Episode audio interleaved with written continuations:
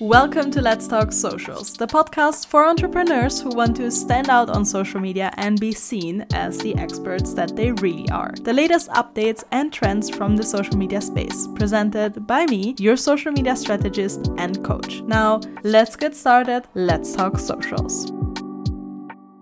Hello, hello, and welcome to another episode of Let's Talk Socials. This time, luckily, with great audio quality again. For the last few weeks, I couldn't figure out why the audio was sounding so hollow.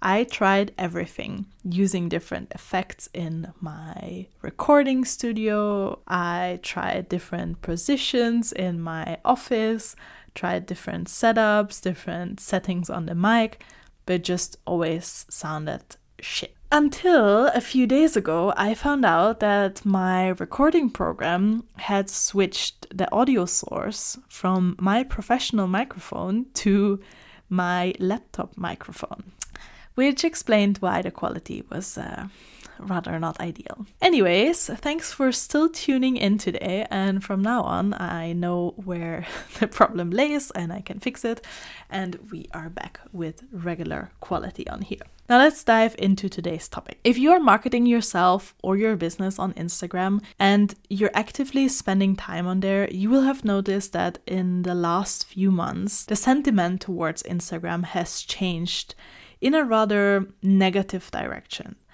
I hear lots of people complain about not getting enough reach, not getting enough engagement. There are constant changes on the platform, and it just doesn't really work anymore for them. Obviously, not everyone has this negative sentiment towards the app, but I see and hear from so many business owners that they just don't enjoy marketing on Instagram anymore. Interesting thing is that most of the times, people who are fed up with Instagram are also the ones that don't see a lot of results from Instagram, mainly results in the form of sales. Which makes sense, right? If you're putting a lot of effort into something and you're not really seeing a return on investment, you start to lose motivation at some point, and it's just not as much fun as when you make a ton of sales. So, in this episode, I will give you three reasons why you are probably not making any sales or not enough sales on Instagram. Reason number one why you are not making any sales on Instagram is because you are posting the wrong content. With the wrong content, I mean different things. And obviously,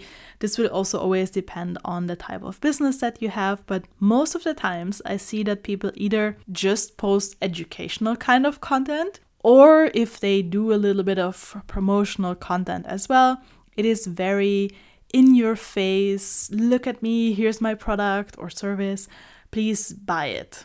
That kind of content. Let's talk about educational content first and why only posting that kind of content is not going to make you sales. Back when I started my business Instagram account, all I did was posting educational content. And with educational content, I mean things like three reasons why you should market yourself on Instagram or how to best use Instagram stories, or even five content ideas for service providers. And while educational content is great because it holds a lot of value for your audience and it gives them a reason to follow you, it doesn't bring you any sales. If you only ever educate in your content, you risk that your audience thinks, well, I get everything here on the profile.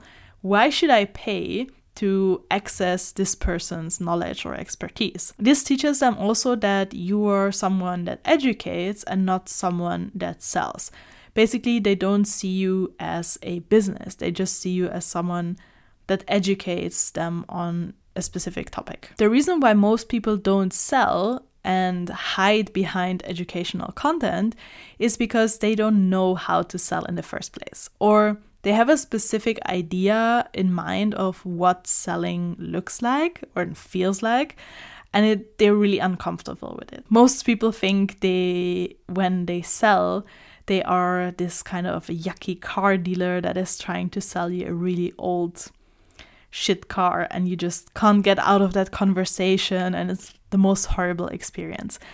But newsflash, that is not what your audience feels like when you promote your services or your products. But that's a whole other episode. I could talk about this for hours as well still. Then we have the other group of people who have already incorporated some kind of promotional content because they have heard that they should be talking about their offer, but it still feels a little bit strange to them. It feels a bit yucky, but you know, they're doing it anyways because they have to. And most of the times, the problem here is that the content is then very in your face and very obviously promotional. Don't get me wrong, there's nothing bad about having the occasional very promotional post. In fact, I just posted one this morning where I introduced my new offer, the strategy deep dive, and it was like, hey, this is my offer, this is who it is for, this is what included, etc. But you should really limit these kind of posts, especially if you're doing frequent launches, keep it for the launch period. You can pin it to the top of your profile, but that shouldn't be the only kind of promotional content you make. What you should do instead is try to create a need in your audience, show them the consequences of not buying your offer and painting them a picture of what it could look like if they were to take action and sign up with you. There's different ways to do that, and that's something I work on with my one on one clients. But basically, it all comes down to understanding your target audience and the objections that they might have about making a purchase. For example, they might think it is probably going to be too expensive or it's going to take a lot of time or it's going to run out really quickly if you have a product or maybe they don't believe it can actually help them.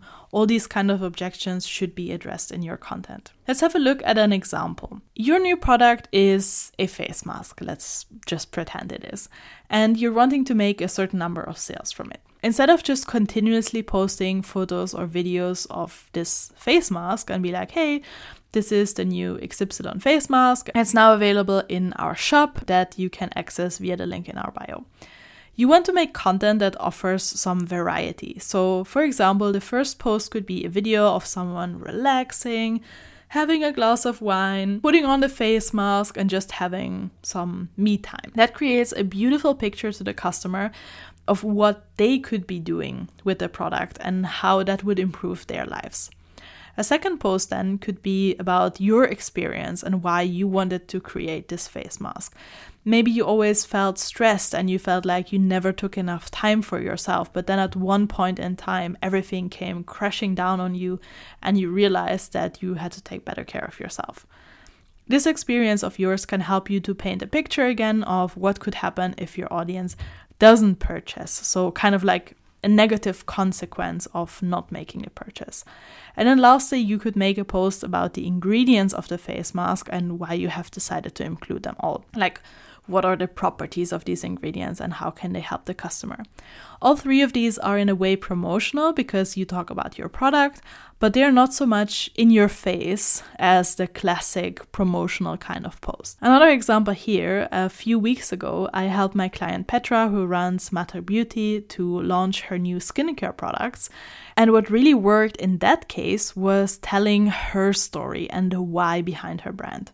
She had recently become a mom when her mom became ill and on her deathbed told her that she wanted her to take better care of herself because she had seen that with motherhood she had started to put her child first as you should but that she wasn't really taking care of herself anymore. So, in her content, we often talked about this because this is something that many moms can relate to. And we wanted to make sure that other people understood that it shouldn't have to come to such a dramatic moment to realize that you need to make time for yourself and also nurture yourself, not just others. To sum it up, you don't just want to post educational content because you risk that people only see you as someone that educates and not as a real business. Secondly, you also want to make sure that you're not doing these very boring promotional types of posts. They don't really work anymore nowadays. You want to keep it interesting and valuable for your audience.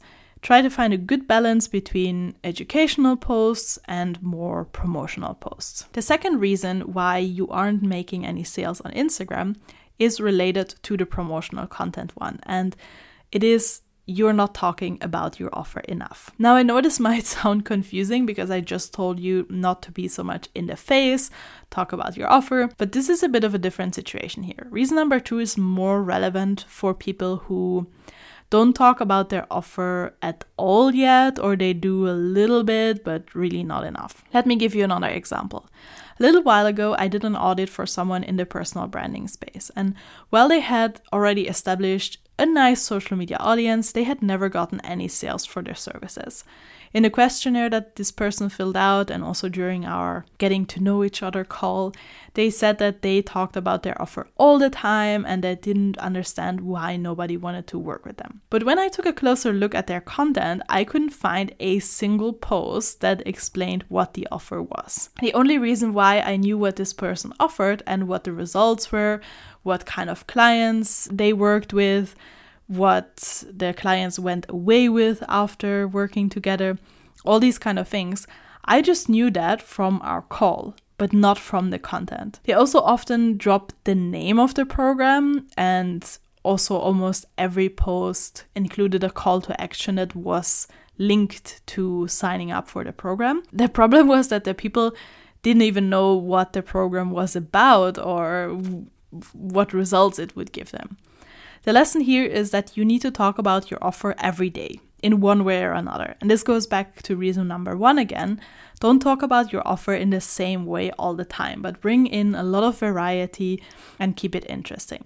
I know talking about your offer every day sounds like a lot, but not every person in your audience will tune in every day, and people need to hear different things to shoot into action. Some person might really want to hear the features and the the data side of things like how long is it going to take, how long or is each of the sessions going to be like more facts and features whereas another person really wants to see what their life will look like after i also recorded um, an episode on this once about the different buyer types so go and have a look at that or have a listen at that if you haven't tuned into that one.